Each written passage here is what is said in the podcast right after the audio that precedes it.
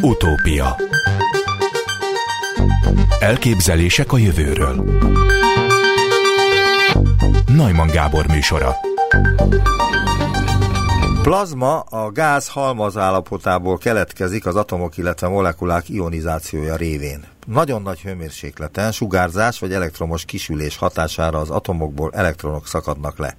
A plazma állapotban szabadon mozgó pozitív ionok és negatív elektronok vannak olyan arányban, hogy az egész rendszer elektromosan semleges. A szabadon mozgó részecskék miatt a plazma jól vezeti az elektromos áramot. Eddig az idézet. Itt van velünk Szabó Robert csillagász, a Csillagászati és Földtudományi Kutatóközpont Konkoli Tege Miklós Csillagászati Intézet igazgatója. Jó napot kívánok!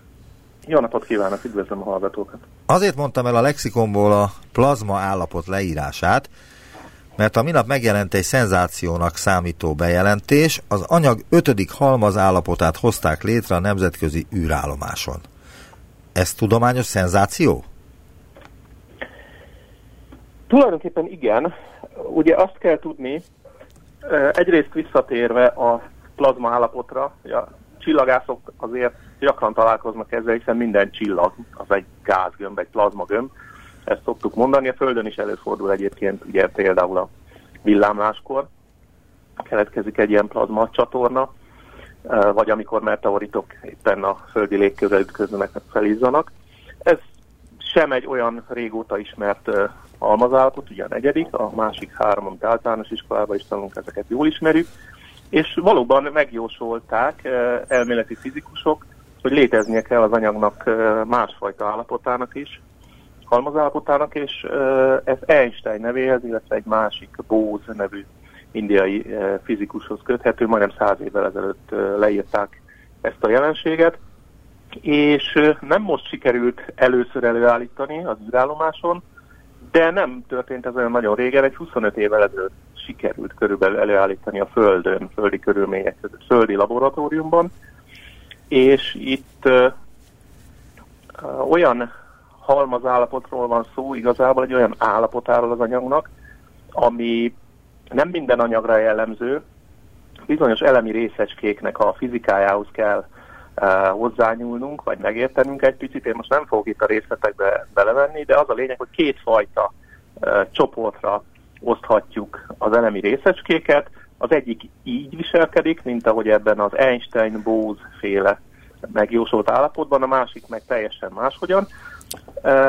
Az a másik, ami nem, nem bozonok, ezeket az Einstein-Bose halmazállapotnak megfelelően viselkedett bozonoknak hívjuk, a többieket meg fermionoknak, mind a kettőt híres fizikusról nevezték el.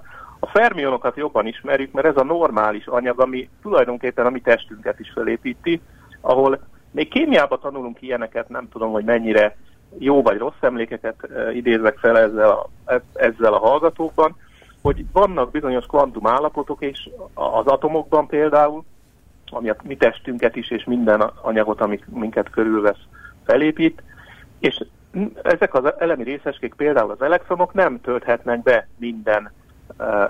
Tehát megvan, hogy hány kvantum állapotot tölthetnek be, és ezért aztán különböző elektronpályákat, elektronhelyeket foglalnak el az atommagban, és ez az, ami tulajdonképpen, hogy rövidre zárjam ezt a hosszú eszmekutatást, ez teszi lehetővé, hogy az atomok kapcsolódjanak egymáshoz, és olyan kémiai, biológiai folyamatok menjenek végbe, szerves kémia, amiről tudunk, és ami a mi életünket egyáltalán lehetővé teszi. Tehát ezek, ezek azok a, az anyagok, amikkel hétköznapok során találkozunk. Az anyagok másik csoportja, az elemi részecskéknek másik különleges csoportja, az nem így viselkedik, hanem valahogy egészen máshogyan, hogyha nagyon lehűtjük őket, és erről volt szó igazából a, az űrállomás beli kísérletnél is. Egy pillanat, akkor a cikkből idéznék. A nemzetközi Igen. űrállomáson van szinte a leghidegebb az egész univerzumban. Az űrhajósoknak azért nem kell dideregniük, mert a hideg egy kísérleti eszközben a hidrogén, a hidra, hidegatom laboratóriumban van.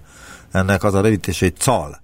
Ezt a berendezést még 2018-ban vitték fel azzal a céllal, hogy egy fura halmazállapotot, és itt jön a Bose-Einstein kondenzátumot vizsgálják a segítségével és hát éppen száz évvel ezelőtt mutatták ki számításokkal, hogy létezik ilyen halmazállapot, és hát erre azt írtam föl magamnak kérdésként, hogy, hogy honnan gondolták Einsteinék akik egyébként számítások alapján állították, hogy van ilyen halmazállapot, hogy van ilyen?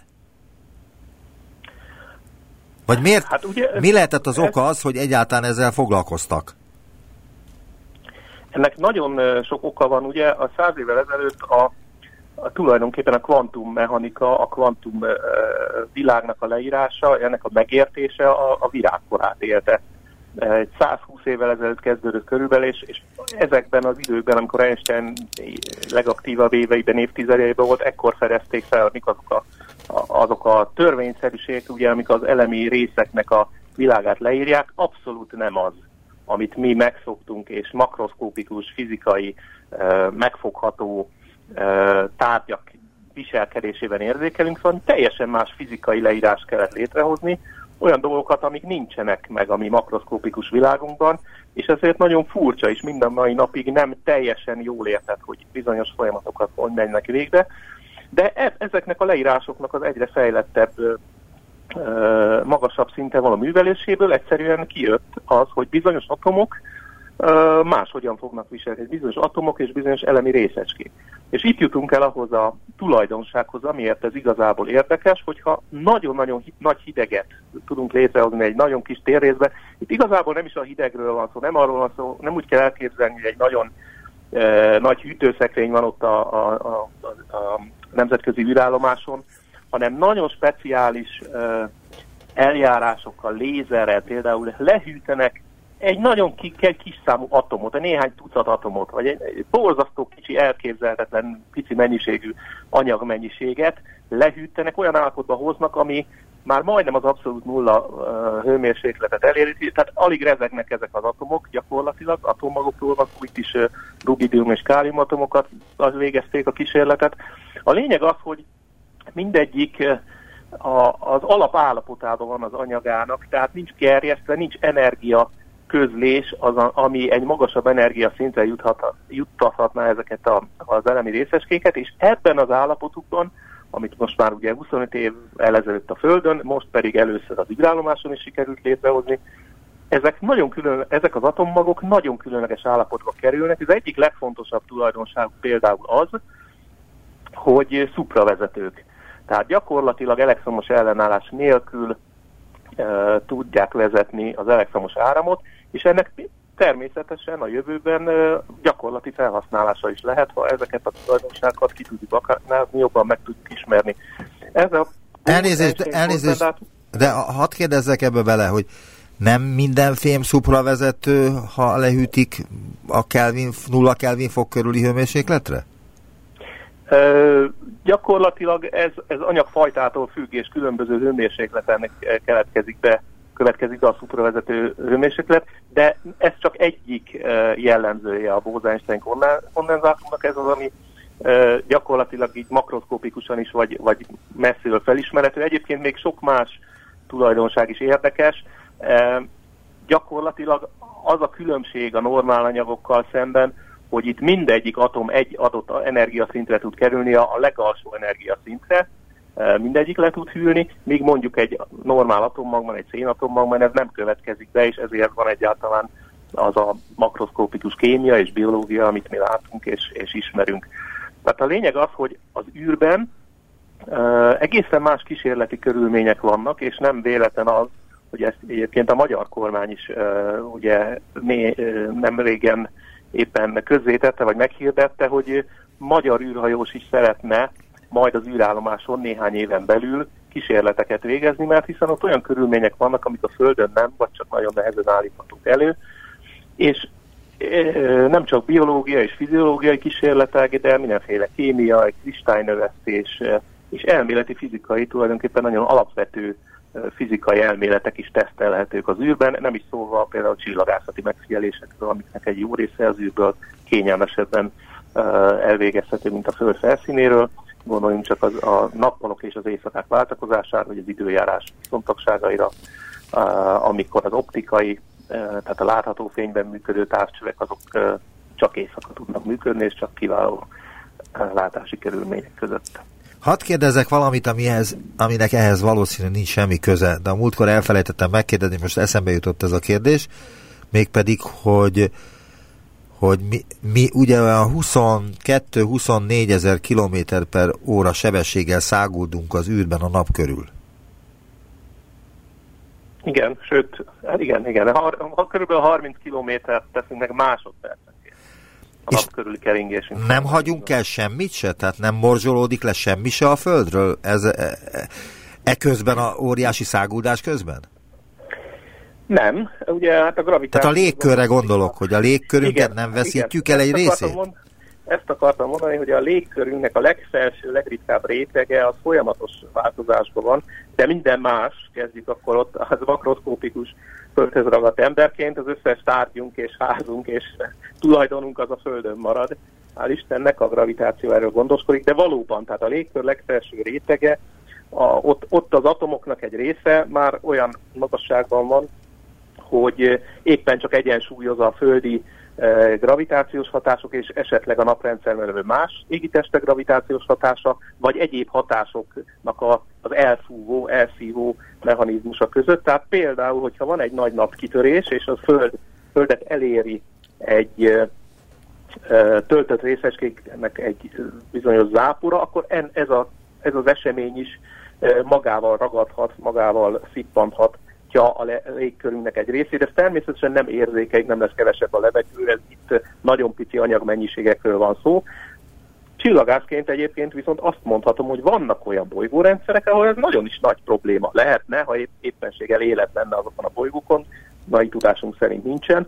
Nagyon extrém bolygók is vannak, ahol egy-egy nagy napkitörés jóval nagyobb anyagmennyiséget tud bolygó légköréről leszakítani, sőt egyáltalán megkérdőjelezi azt is, hogy egyáltalán lehet-e légköre egy adott bolygónak, vagy azt is leszakította már az állandó napaktivitás vagy csillagaktivitás, és hát vannak olyan bolygók meg egyébként egészen közel kerülnek a csillagokhoz, amik gyakorlatilag párolognak. Tehát már nem a légkörük, hanem a szilárd felszínük is megolvad, láva, óceánná válik, és gyakorlatilag az is párolog el, és egyre több, egyre több energia anyagot és tömeget veszít egy adott bolygó. Tehát nálunk szerencsére ettől nem kell félni, a Földünk az ilyen szempontból nagyon barátságos környezet, más bolygórendszereket ismerünk viszont, ahol nem ennyire barátságos a helyzet.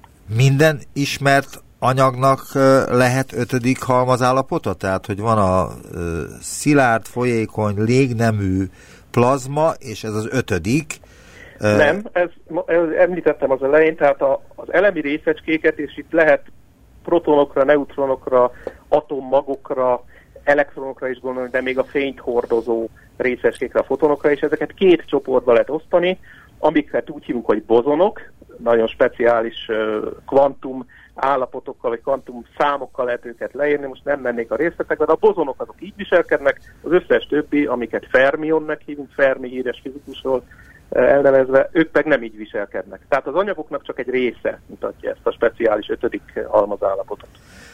Mit lehet kezdeni ezzel a halmazállapottal, amelyet Einstein és Bose, vagy Bose írtak le eh, pont 1920-ban, és ezzel lett az anyag ötödik állapot, ötödik halmazállapota ez, eh, de hogy ennek a létrehozása rendkívül bonyolult dolog. Mit lehet ezzel kezdeni a Földön, vagy érdemes -e ezzel bármit is kezdeni? É, hát tulajdonképpen nagyon bonyolult volt korábban létrehozni, de most ez az űrkísérlet mutatja, hogy például az űrben sokkal egyszerűbb a dolog, mert ahogy írták is itt a cikkben, mindössze egy bőrönnyi e, térrészbe sikerült összerakni egy olyan e, berendezést, ami ezt az állapotot létre tudja hozni és fent is tudja tartani. A, az, hogy súlytalanságban végezték ezt a mikrogravitációs állapotban ezt a kísérletet, az nagyban segít abban, hogy egyben tartsuk ezeket a nagyon különleges állapotban levő atomokat. A Földön ehhez speciális mágnesekre van szükség, tehát a Földön nagyobb méretbe tudjuk csak ezt kivitelezni. Arra pedig a válasz, hogy miért érdemes ezt tanulmányozni, nagyon sok érdekes tulajdonsága van ennek az anyagnak, és azok a technológiák igazából, szerintem ez az érdekes igazából, és ezért érdekes ez a bejelentés is, hogy az űrállomáson ezt meg tudták valósítani. Ez azért fontos, mert nagyon sok alapvető technológiának és jövőbeli technológiának az alapját képezheti, Nem csak maga ez a Bose-Einstein kondenzátum, hanem maga az a technológia, amivel ezt a kis kísérletet sikerült létrehozni. A lézerek hűtik le ezeket az atommagokat, és például a lézereknek a felhasználása az, az, az egyre fontosabb, már 60-as évektől kezdve, mióta felfedezték, de a jövőben még fontosabb lesz. Itt egy olyat is olvastam, én az eredeti cikknek egy kicsit utána néztem, hogy igazából a, az egyik amerikai tudományfinanszírozási tanács tíz évente kiad egy-egy fajta ilyen áttekintés, hogy mik a legfontosabb problémák. Ezt megcsinálják egyébként csillagászatból is, megcsinálják földtudományból, nagyon sok tudományterületet érintve, és az űr technológiával kapcsolatban pont ezek a kísérletek, ez a Bose-Einstein kondenzátum létrehozása, a lézerek, a szupravezetés, ezek azok a technológiák, amiket a következő évtized legfontosabb feladatainak és legfontosabb felfedezéseinek, kísérleteinek neveztek, mégpedig pont azért, mert egy csomó uh, távközlési És a fúziós erőmű is ettől függ, nem? Á, nem, nem, nem, nem egészen az egy picit más. Nem úgy a... értem, hogy a fúziós erőműnél is elő kell állítani rendkívül magas hőmérsékletet. Hát ott magas hőmérséklet. És egybe kell tartani, és Igen, mágnessel, a, lézerrel ezt a, ez így van, ez ezt a plazmát, Igen, vagy én nem tudom, mivé alakul, milyen így van, így van. Anyaggá, az, az ugye a negyedik. De 100 millió Celsius fokról hallottam. Ez így van, tehát ugye a, a fúziós energia az egy nagyon fontos energiaforrás jövőben. Nagyon fontos, hogy tiszta energiaforrás, ugye a radioaktivitással, Igen, de a vízből a nyerünk energiát. Szemben így van, tehát gyakorlatilag azt az energiaforrást próbáljuk a Földön elállítani, a fúziós ami a napban megy. Ami a napban, a csillagban így Igen. van, ahol eleve adott ez a, ez a 10-15-20 millió fokos hőmérséklet a csillagunk belsejében, ezt a Földön létre kell hozni, és valóban ez... Mondhatja azt a nap, elnézést, hogy megint a szavába vágott, de mondhatja Igen. azt a nap, hogy nevetve, hogy ahogy azt a Móriczka elképzeli? Hát mondani mondhatja, de, de azért a, az, az ember nagyon nagy a furt. És én, én, hát de régóta én, nem sikerült csak másodpercekre előállítani ezt a formát. És, az, és ez egy olyan, olyan probléma, hogy a marsutazás mindig azt mondják, hogy még 30 évre vagyunk tőle, de hát már 50 évvel ezelőtt is kezdték.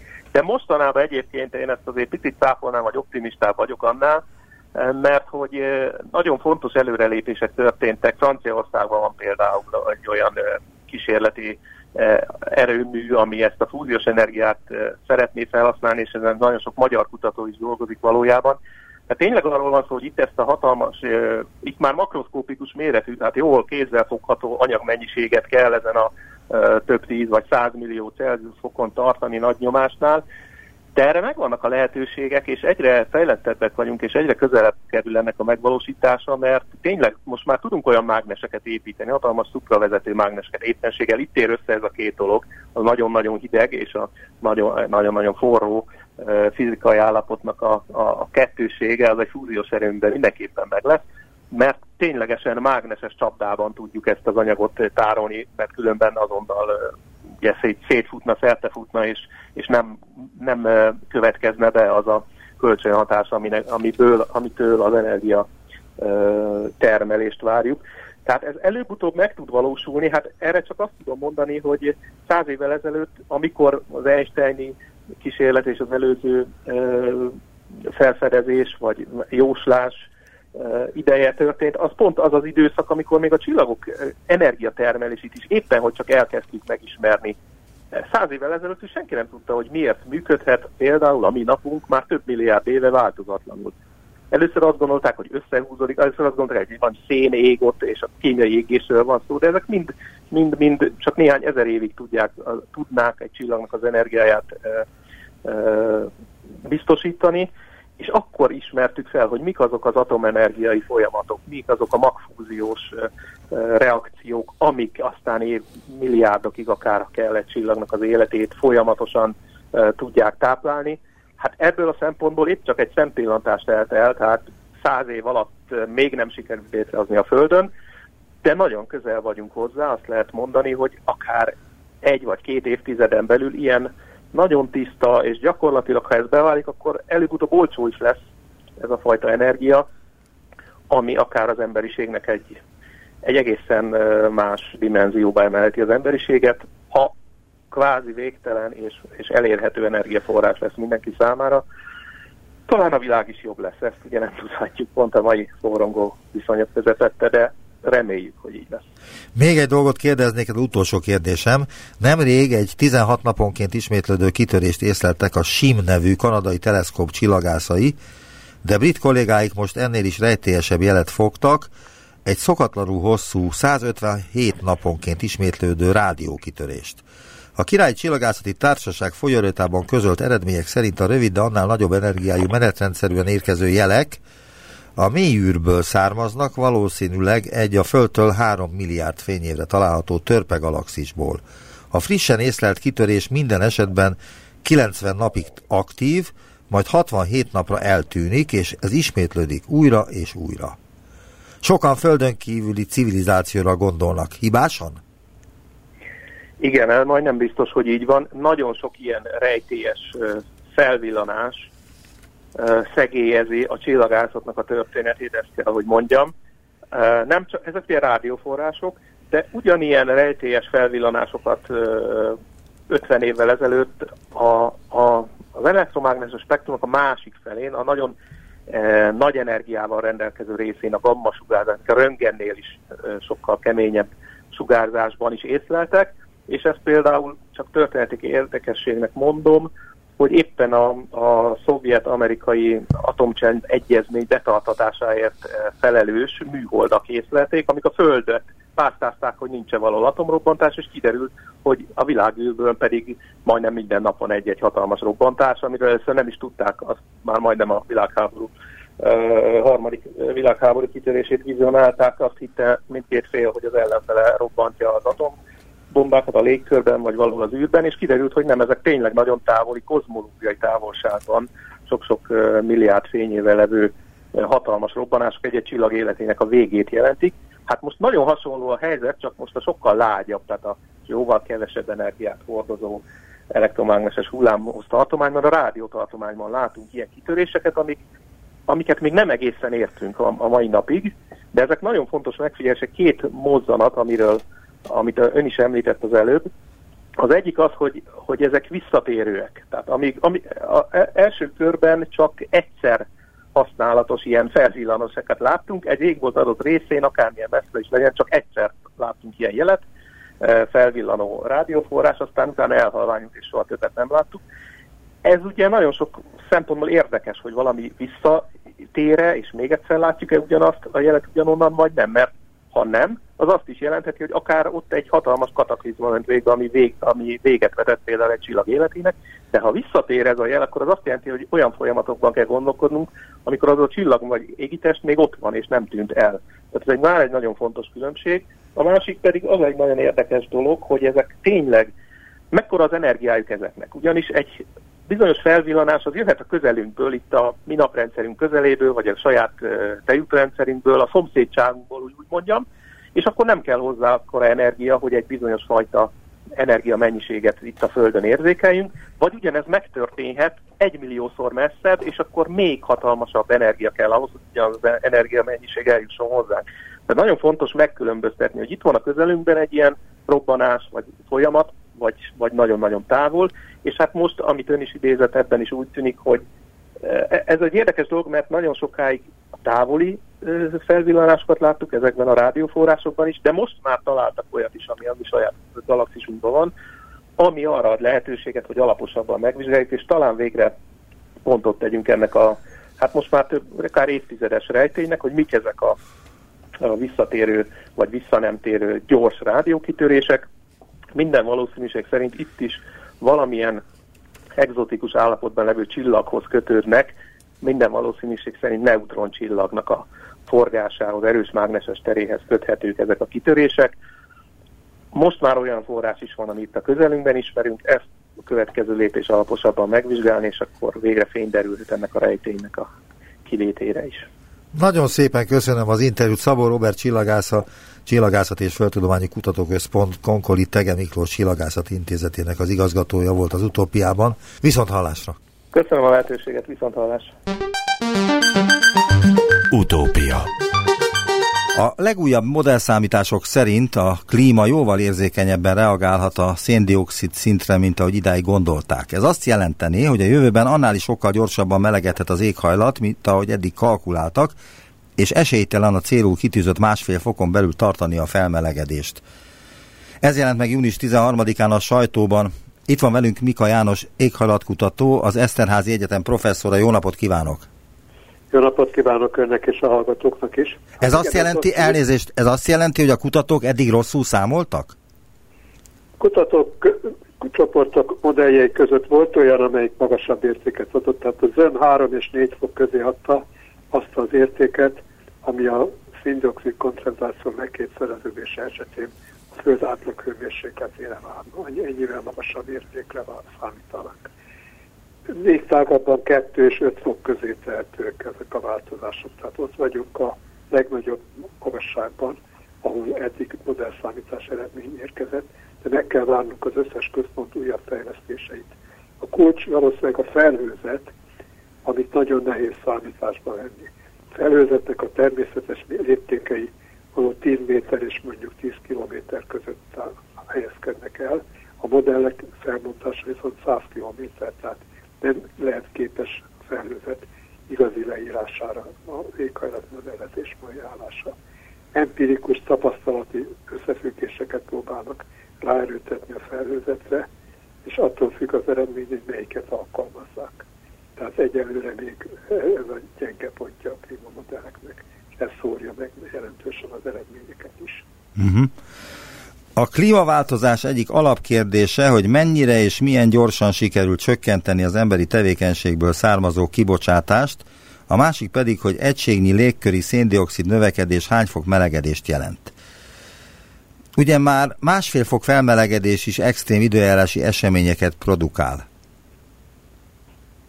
Hát az extrém időjárási események azok minden klímaváltozás nélkül is bekövetkeznek, nagyon nehéz olyan mérleget vonni, hogy tényleg minden, az biztos, hogy nem az összes szélsőség, és mindenhol szaporodik, erősödik, de vannak olyanok, amelyek ezt teszik. Tehát éppen elég nagy majd mindenféle változás, mert az életünk egy adott éghajlathoz kötődik, és eddig az éghajlat lassabban változott, mint mostanában. Tehát nem tudunk rá felkészülni eléggé. A másik tényező valóban a kibocsátás mérséklése. Itt úgy pontosítanám, hogy nem az a kérdés, hogy tudjuk-e csökkenteni a kibocsátást, hanem azt, hogy tudjuk-e 70%-kal csökkenteni a kibocsátást, ugyanis ekkora mértékű csökkenés kellene ahhoz, hogy már csak annyit bocsássunk ki, amit a természet fel tud dolgozni, és ezáltal a légkör széndiokszid tartalma ebben az esetben már nem változna. Tehát ha csak egy kicsit csökkentjük, az kevés. A 2008-ban elfogadott első uniós éghajlat és energiapolitikai intézkedés csomagban 2020-ig, vagyis mostanáig megvalósítandó célok a következők voltak. Az üvegházhatású gázok kibocsátásának 20%-kal való csökkentése az 1990-es szinthez képest, a megújuló energia arányának növelése 20%-ra, az energiahatékonyság fokozása 20%-kal. Ezek a célok egyébként teljesültek? Én úgy tudom a hivatalos EU-s dokumentumokban, hogy jó esélyünk van arra, hogy még van hátra egy fél év, hogy teljesüljenek. Ami nem teljesül, az a harmadik követelmény, az energiahatékonyság javítása. Tehát, hogy ugyanazokat a javakat kevesebb energiával, vagy ugyanazzal az energiával több hasznos terméket állítsunk elő. Ebben nem elég gyors a fejlődés. Igen, de akkor, e, tehát ezt másfél fok hőmérséklet emelkedésre dolgozták ki, ezeket a klímaváltozási, ezeket az Európában a, az energiapolitikai és az éghajlat és ö, egyéb intézkedés csomagban. De mi van az 5-6 fok felmelegedéssel? Az milyen változásokat idézhet elő? Én gyanítom, hogy ez a másfél fok, ez utólag került rá a vinyettára, akkoriban még, amikor ez 2000 Még csak egy fok volt, tudom. Nem volt szó arról, hogy másfél foknál lehessen megfogni a klímaváltozást. Szerintem teljesen irreális is, mert már most egy foknál tartunk, és hogyha most állandó maradna a koncentráció, tehát sikerülne 70%-kal csökkenteni, akkor is még egy 3-4 fok melegedés hozzájönne azért, mert az óceán még folyamatosan visszaadja annak a hőnek, annak a széndiokszidnak egy részét, amit elnyert, és annak a hőnek még nagyobb részét, amit szintén, amivel lassította a levegő melegedését. Tehát a másfél fokot azt nem mindenki veszi komolyan. Örülnék én is, hogyha a kettő foknál sikerülne megállítani. Ez még mindig egy fokkal jobb, közelebb van a nullához, mint a nagyon kritikus három fok, ami után már tényleg visszafordíthatatlan folyamatok következnének be. Milyen visszafordíthatatlan folyamatokról van szó? Tehát valahol 3 és 5 fokos melegedés között sem, és nem tudjuk, hogy hol ezért 3 fölé nem szabad engednünk. Megtörténik a nyugat-antarktiszi jégtömbnek a leolvadása. Ez a jég, jégtömb a kontinentális talazaton nyugszik a víz alatt, víz szintje alatt, fölnyúlik a tetejére is. Ha a melegedés folytán ez elmozdul onnan, akkor besodródik az egyenlítő felé, és biztosan el is olvad. Ennek az olvadásnak 5 méter tengerszint emelkedés lenne a következménye az egész földre vetítve. A víz ugye el is jutna mindenhova. Tehát ha ez bekövetkezik, az biztos, hogy nagy tragédiához vezet.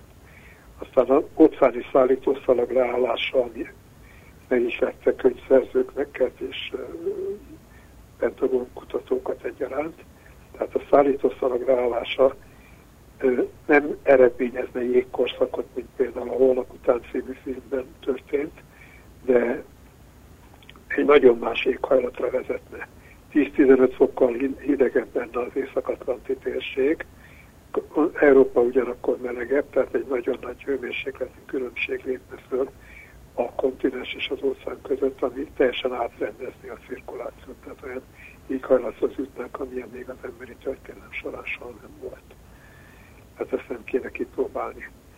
Van egy olyan jelenség pár, hogy El Niño és La Niña. El Niño idején 5-6 fokkal melegebb a csendes óceán, La Niña esetében 2-4 fokkal hűvösebb.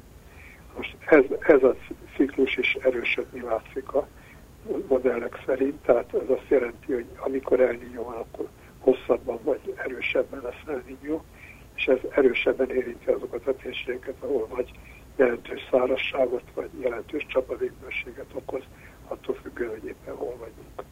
Tehát egy nagyon kellemetlen, hosszan tartó, egy év nagyságrendben tartó anomália. Ha ez megerősödik, ez is kellemetlen lesz. A grönlandi jég, amelyik szépen lassan olvad, ha nem lenne semmi klímaváltozás, akkor 14 ezer év alatt akkor is elolvadna. De így, így 3-4 ezer év alatt olvad el a 7 méter. Hogy mennyi olvad le belőle, és milyen gyorsan, az attól függ, hogy milyen a melegedés. Már egy fok fölött elkezd olvadni a Grönland csak lassan. Tehát ha ez a folyamat erősödik, akkor tovább is hozzájárulhat tengerszint emelkedéséhez ismétlem. Ha teljesen elolvadna, hogy ez ezer évek kellenek, akkor ez 7 méterrel emelni a tengerszintjét. Ez azt jelenti, hogy ha összeadjuk az 5 és a 7 métert, akkor az 12 méteres tengerszint emelkedés lenne. Igen, csak szerencsére nem egyszerre következik be, tehát az, az Antarktiszi gyorsabb, a Grönland teljes elolvadása az nagyon lassú, de, de az, hát jelentős járulék lehet az 5 méterhez is. De azért a, a megnyugtató az, hogy ennek a századnak a folyamán ez nem, nem valószínű egyiknek a bekövetkezése sem. De száz évekkel később igen, és ha egyszer elmozdul az a jégtömb onnan az Antarktisz nyugati részéről, akkor mai technikával, mai észre nem tudjuk elképzelni, hogy ezt valahogy vissza lehetne beszállni a hegyére. Azt hallottam valahol, és lehet, hogy butaság, akkor javítson ki természetesen, hogy, hogy az a víz, ami a Földön van, ez az óceánok, tengerek vize, ez nagyjából egyharmada a Föld vízkészletének. A kétharmad az a Földben van. Ez igaz? Én azt hiszem, hogy ez nem állja meg a helyét. Óceánokban a víz, van a víz nagy része. Hát nem tudom, honnan származik ezt. Na lehetséges, hogy a légkörrel szembesítve talán a légkörben nagyságrendel kevesebb van, mint az óceánokban természetesen. Tehát akkor ez, ez nem igaz, ez fals információ. Tulajdonképpen véletlenül a koronavírus járvány miatti leállás miatt tanulmányozhatták a tudósok, hogy mi van akkor, ha a széndiokszid kibocsátás egyik pillanatra a másikra lecsökken az eddigi negyedére. Mik a tapasztalatok etéren? Tehát a éghajlatkutatók mit szóltak ehhez a óriási, a világ leállt voltak éppen pár hónapra? Hát vártuk, hogy megmutatkozzon a széndiokszid majd a hőmérséklet eredményeiben is. Sajnos ez nem történt meg, a széndiokszid tovább nőtt, nagyjából ugyanabban az ütemben, mint eddig, tehát a, ennek az évnek a tavaszán a harmadik helyezett legnagyobb széndiokszid növekedés történt, tehát messze több, mint a zöld. Tehát sajnos nem látszik. Lehet, hogyha ez tartós lenne. Tehát viszonylag rövid idő a légkör, a széndiokszid légköri tartózkodási ideje, csak ha a többletet nézem, az 10 év, egész az 50. Tehát hosszú-hosszú idő, időnek a kisebb kibocsátása kell ahhoz, hogy valami érzékelhető legyen a koncentráció az alatt. Jelenleg kb. a fele megy be a légkörbe a kibocsátott széndiokszid, meg fele az óceánokban és a bioszférában elgyűlődik. A hőmérséklet is rekordot döntött, májusban abszolút rekordot döntött, de korábban is. Tehát egyelőre nem látszik az, hogy a éghajlattal kapcsolatban ez a nagyon keserves folyamat, amit nem tekinthetünk a majdani sikeres leállás modelljének, vagy a koncentráció csökkentés modelljének, mert hát ilyen, ilyen áron sem, nem fog ez megvalósulni, legalábbis nagyon reméljük. A, cég, elnézést... 2009-es világgazdasági válság is csak hosszabb idővel később, és elnyújtotta alaposan jelentkezett a kibocsátási adatokban. A hőmérséklet ingásban nem is mutatkozott meg. Tehát akkor ebből arra lehet következtetni, hogy ez még ez még majd kiszámolásra vár, hogy pontosan mi is történt mondjuk februártól vagy márciustól hát, júniusig. vár, mert ugye ez lassú folyamat, tehát nem a számolás lassú, hanem a, tehát a mérések azok szinte naponta, naponta történnek és havonta közlésre kerülnek. Tehát azzal nincs baj, viszont a, maga a kibocsátás mérséklése miatti koncentráció csökkenés elnyújtottan jelentkezik a természetben. Tehát nem lassan számolunk.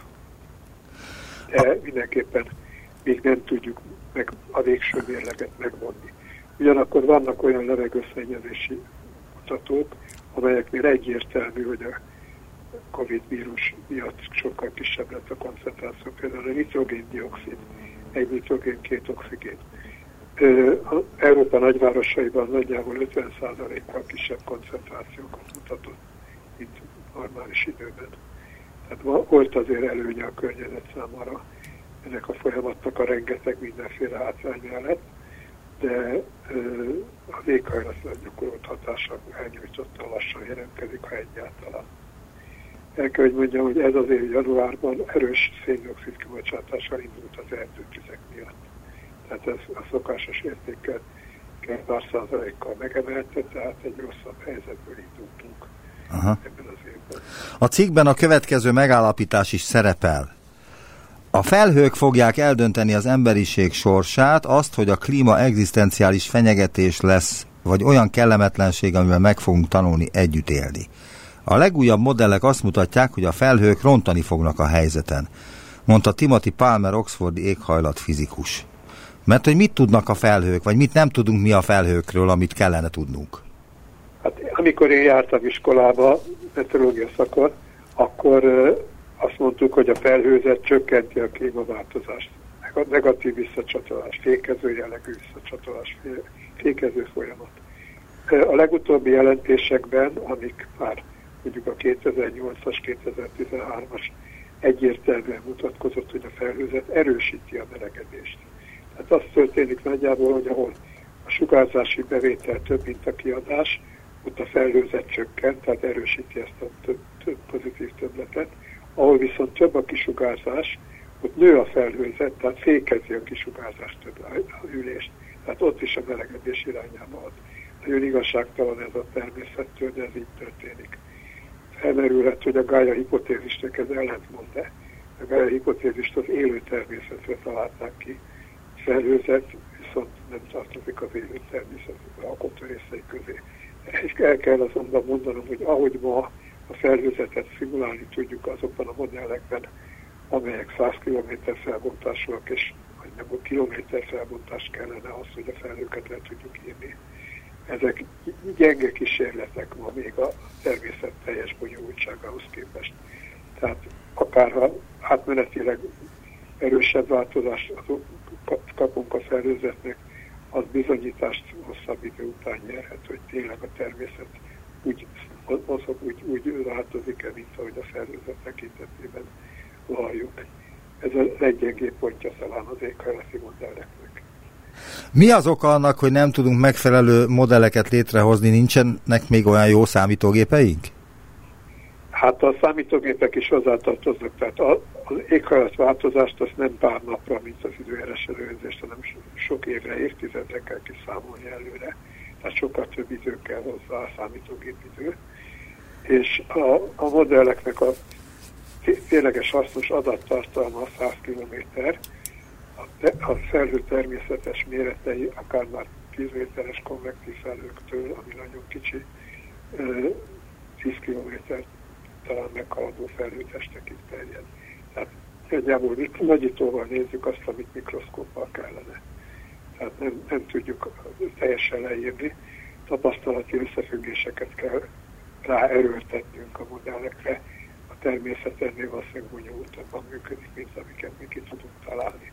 Tehát itt, itt a fejlődésnek még nagyon nagy tágtere van, és azért a számítógépek gyorsulása azt eredményezi, hogy specifikusan közvetlenül felhőkre irányuló modellezés folyamatosan fejlődik, és talán jobban ki tudjuk találni a egyszerű képletek formájában a felhőzet viselkedését, de ez nem teljesen biztos, és sajnos nagyon sok függ attól, hogy jó vagy rossz parametrizációs, tehát empirikus közelítést választottunk el. Elképzelhetőnek tartja, hogy a cikkíró tévedett, és számítási hibáról is szó lehet akár a 5 fok jóslás kapcsán? Hogy azt... Nem, hát a cikkíró nyilván közreadta a tudósoknak a megnyilvánulásait, nyilván összefogtak ott a, azok a modellezők, akik erősebb változásokat kapnak, és hangot adnak a erősebb eredményeknek. Lehet, hogy a végén nekik lesz igazuk, és az ön modellje is ebbe az irányba fordulnak. Azért azt el kell, hogy mondjam, ez nem úgy van, mint régen a fizika laborba csalt. Tudtuk ezzel, hogy milyen eredményt kell kapni, és csaltunk az éghajlati modellek sok millió szabadsági fokú, akkor nem könnyű egy-egy paraméter megpiszkálni, és tudni a végeredmény végig kell futtatni a számolást. Tehát nem kell attól tartanunk, hogy, hogy tömeges, mondjuk szándékosan erős változást létrehozó parametrizációkat csempésznek a modellekbe. De ha igazak-e az öt fokkal kapcsolatos számítások, akkor az Európai Uniónak például milyen uh, célokat kell kitűznie, hogy a globális felmelegedést csökkentse vagy megelőzze? Hát a 2020-as vállaláshoz képest, aminek az igazság pillanata nem sokára itt lesz, a 2030-ra is tettek az Európai Uniós országok vállalást. 40%-os csökkentést vállaltunk 2030-ra. Ez nagyon magas számnak tűnik a 1990-hez képest, de Magyarország például már, már egyszer majdnem megcsinálta, csak utána kicsit visszaromoltunk. Vagyis? Vagyis 2013 körül megközelítettük a 40% csökkentést, csak azóta egy kicsit er-, erősödött a gazdaság fellendülésével párhuzamosan a kibocsátásunk. Igen, de mi lenne az ideális? Tehát mi lenne az a széndiokszid kibocsátásnak a visszafogása, ami megfelelő lenne, hogy a klímaváltozást kordába tudjuk tartani? Hát ez egy folyamat, nem lehet azonnal megoldani. Említettem az elején, hogy 70%-kal kellene csökkenteni kibocsátást, akkor bocsátanánk ki annyit, mint amit a természet fel tud dolgozni. Tehát ezt egy lépésben nem lehet megtenni. Az, hogy 2020-ra a 20%-os csökkentést valószínűleg az Európai Unió meg tudja valósítani, a 2030-as 40% se reménytelen. Ugye itt a fejlett országok, akik nem érték át a gazdasági válságot 1990-ben, ő nekik nehezebb. Nekünk a változásainknak, annak a majdnem, majdnem sikeres 40%-nak a fele a gazdasági összeomlásból adódott, de a másik fele már nem, hanem tudatos kibocsátás mérséklésből, hőszigetelésből, ilyesmi teljesítményből, plusz a gazdaság természetes érték módosulása és a kisebb anyag és energiaigényű termékektől a nagyobb intelligenciát hordozó termékek felé fordul, érdemesebb azokat gyártani, azokra nagyobb a vásárlóerő. Igen, de a, ha 70% lenne a, a kötelező, vagy annyit kellene elérni az emberiségnek, hogy 70%-kal visszafogja a széndiokszid kibocsátást, akkor a 40% az mit jelent? Attól még elolvad akkor a sarki jég is, meg a Grönland is olvad szépen lassan. Hát ezt úgy kell felfogni, hogy folyamatosan egyre újabb és újabb vállalásokat kell tenni, és azokat végrehajtani. A Kyoto jegyzőkönyv 1997-ben született, és 2012 volt az utolsó év, amikor számolták, hogy tényleg sikerül-e. Úgy tűnik, hogy a Kyoto jegyzőkönyvet, ami csak 5%-ról szólt, azt teljesítette a világ. A 20%-ot Európa nagy részt teljesíti, a 40% még nem, nem biztos. Igen, de a 70-hez képest ez minimális, nem? Mint a föld átlaga. De a 70-hez képest ez nagyon alacsony. Tessék? A 70-hez képest ez nagyon alacsony, a 20% meg a 40. 70-hez képest a 40 az alacsony, de tehát ezt nem lehet úgy elérni, hogy most 10 év alatt 70 százalék, hanem folyamatosan erősíteni kell. Van nekünk egy párizsi megállapodásunk 2005. decemberéből, annak, ha sikerül végrehajtani a minden országnak a vállalását, itt vállalt Európai Unió ugye 2030-ra 40%-ot, mások általában ennél kisebbet vállaltak. De ha ezek, ezt teljesíti a világ, akkor a optimál, optimális trajektóriához, tehát változáshoz, kibocsátás csökkentéshez képest az egy harmadát sikerül megvalósítani. Tehát még 2030-ig is két további Párizsi egyezmény kell, vagy akkor fel kell majd ezt gyorsítani a kibocsátás mérséklést olyan mértékre, ami már fájdalmas lehet. Az, amit tapasztalunk Magyarországon, ilyen monszúnesők, irreális időkben, éghajlatváltozások, stb. Ez már a globális felmelegedésnek a előszele? Viszonylag kevés olyan változás van a szélsőségek terén, ami egyértelmű és biztos. A melegek, melege szélsőségek szaporodnak, a hideg szélsőségek csökkennek, a hőségnapok, hőségperiódusok időtartama nő, ez, ez egyértelmű. Az is egyértelmű, hogy a csapadékunk úgy változik, hogy kevesebb napon esik az eső, de amikor esik az eső, akkor több, több hullik, és könnyebben csúszik ki egy-egy nagy csapadék. Hát nem könnyű monszum csapadéknak nevezni, mert természetében fogva nem az, de hőzivatar, az igen. De ilyen mindig is volt, és ezeknek a összmennyisége ugyan növekszik, de nem, nem olyan nagyon nagy mértékben. Egy sor más fenyegetés, trópusi ciklonok, tornádok, hurikánok. Ezek, ugye tornádó az nem trópusi ciklon, másik kettő, igen. Ezek nincs bizonyítva, hogy ezeknek a mennyisége tényleg megnőtt. Régen sokkal kevesebbet vettünk észre belőlük, ez is adja a különbséget. Modellezni meg, ahogy már említettem, nem tudjuk a térbeli felbontás korlátai miatt. Tehát ezek olyan kismértékű méretű jelenségek, amiket a klímamodellekben nem tudunk megfigyelembe venni. Köszönöm szépen az interjút. Mika János, az Eszterházi Károly Egyetem professzora volt az utópiában. Viszont hallásra!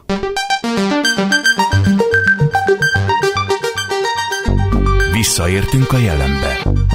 Neumann Gábor utópia című műsorát hallották.